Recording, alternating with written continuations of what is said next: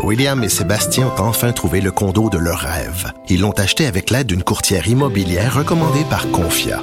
Parmi les courtiers qui leur ont été proposés, William et Sébastien ont choisi de faire affaire avec Hélène. Elle connaissait bien le quartier et d'emblée, elle a compris leurs besoins.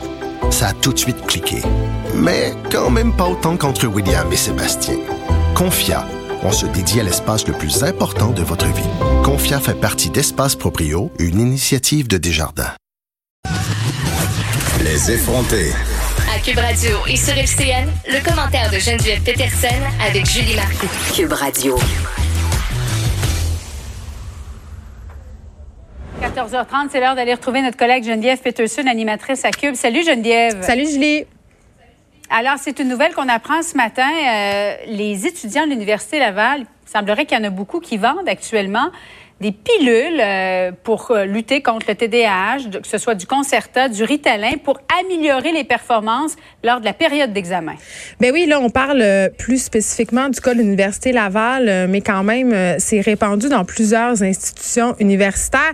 et les étudiants qui consomment des substances, surtout par période, là, c'est ce qu'on souligne par ailleurs, c'est-à-dire pendant la période des examens, évidemment, ça date pas d'hier. Là, moi, dans mon temps, il y avait des gens qui consommaient des poppers, c'était des espèces de speed. Évidemment, il y avait des gens qui consommaient énormément de café. Mais ça, c'était pour rester éveillé, alors que dans ce cas-ci, je pense que c'est pour vraiment accroître la concentration. Ben c'est ça. Euh, au niveau de, l'accroissement de la concentration, nous, c'était les boissons énergisantes, c'est ce qu'on nous vendait.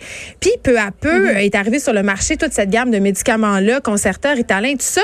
Et ce que je remarque, c'est que les étudiants en consomment et ne sont pas gênés d'en consommer. Et je me dis, est-ce que c'est parce que ce sont des médicaments d'ordonnance qu'on n'a pas de problème, si on veut, à consommer et à trouver ça problématique, puisqu'on se dit, écoutez, on en donne du concerta aux enfants, on en donne du Ritalin aux enfants, ça peut pas vraiment me faire de mal. Donc, on dirait que c'est, en quelque sorte, un peu banalisé de la part euh, des étudiants. Et je, ici, on est en face des, euh, des de l'UCAM et j'entends souvent des conversations sur le trottoir quand je sors de mon studio de radio à propos d'étudiants, justement, qui sortent des, des, examens et qui ont consommé du concerta. Ils nous parlent de, de ça avec une grande banalité, comme c'était normal. Alors que il y a des risques de devenir euh, dépendant, là? Ben, je sais pas s'il y a des risques de devenir dépendant, mais il y a un risque de devenir dépendant psychologiquement, c'est-à-dire de, de, penser qu'on n'est plus capable de faire un examen si on n'a pas pris du Concerta ou du Ritalin. Il y a aussi toute cette idée, euh, puis c'est drôle, je compare ça un peu au dopage sportif. On est rendu dans une espèce de mentalité où on se dit, si les autres le font, si les autres sont sous concerta, sous Ritalin et qu'ils atteignent un degré de concentration supérieur, ils vont avoir en fait euh, des résultats meilleurs. Donc pourquoi pas moi? Pourquoi je le ferais pas? Si tout le monde se dope, moi aussi. sais, donc il y a toute cette idée là et on vit, Julien, on se le cachera pas, dans une culture de performance. Les étudiants sont de plus en mhm. plus anxieux. Je pense que ça, cette consommation là qui est quand même en hausse, c'est quand même représentatif de cette culture de la performance dans laquelle on baigne et de cette anxiété là étudiante de de ne pas performer finalement. Et parallèlement à ça, ça n'a peut-être aucun lien, mais cinq suicides dans l'espace d'un an à l'Université d'Ottawa. C'est assez troublant d'apprendre ça.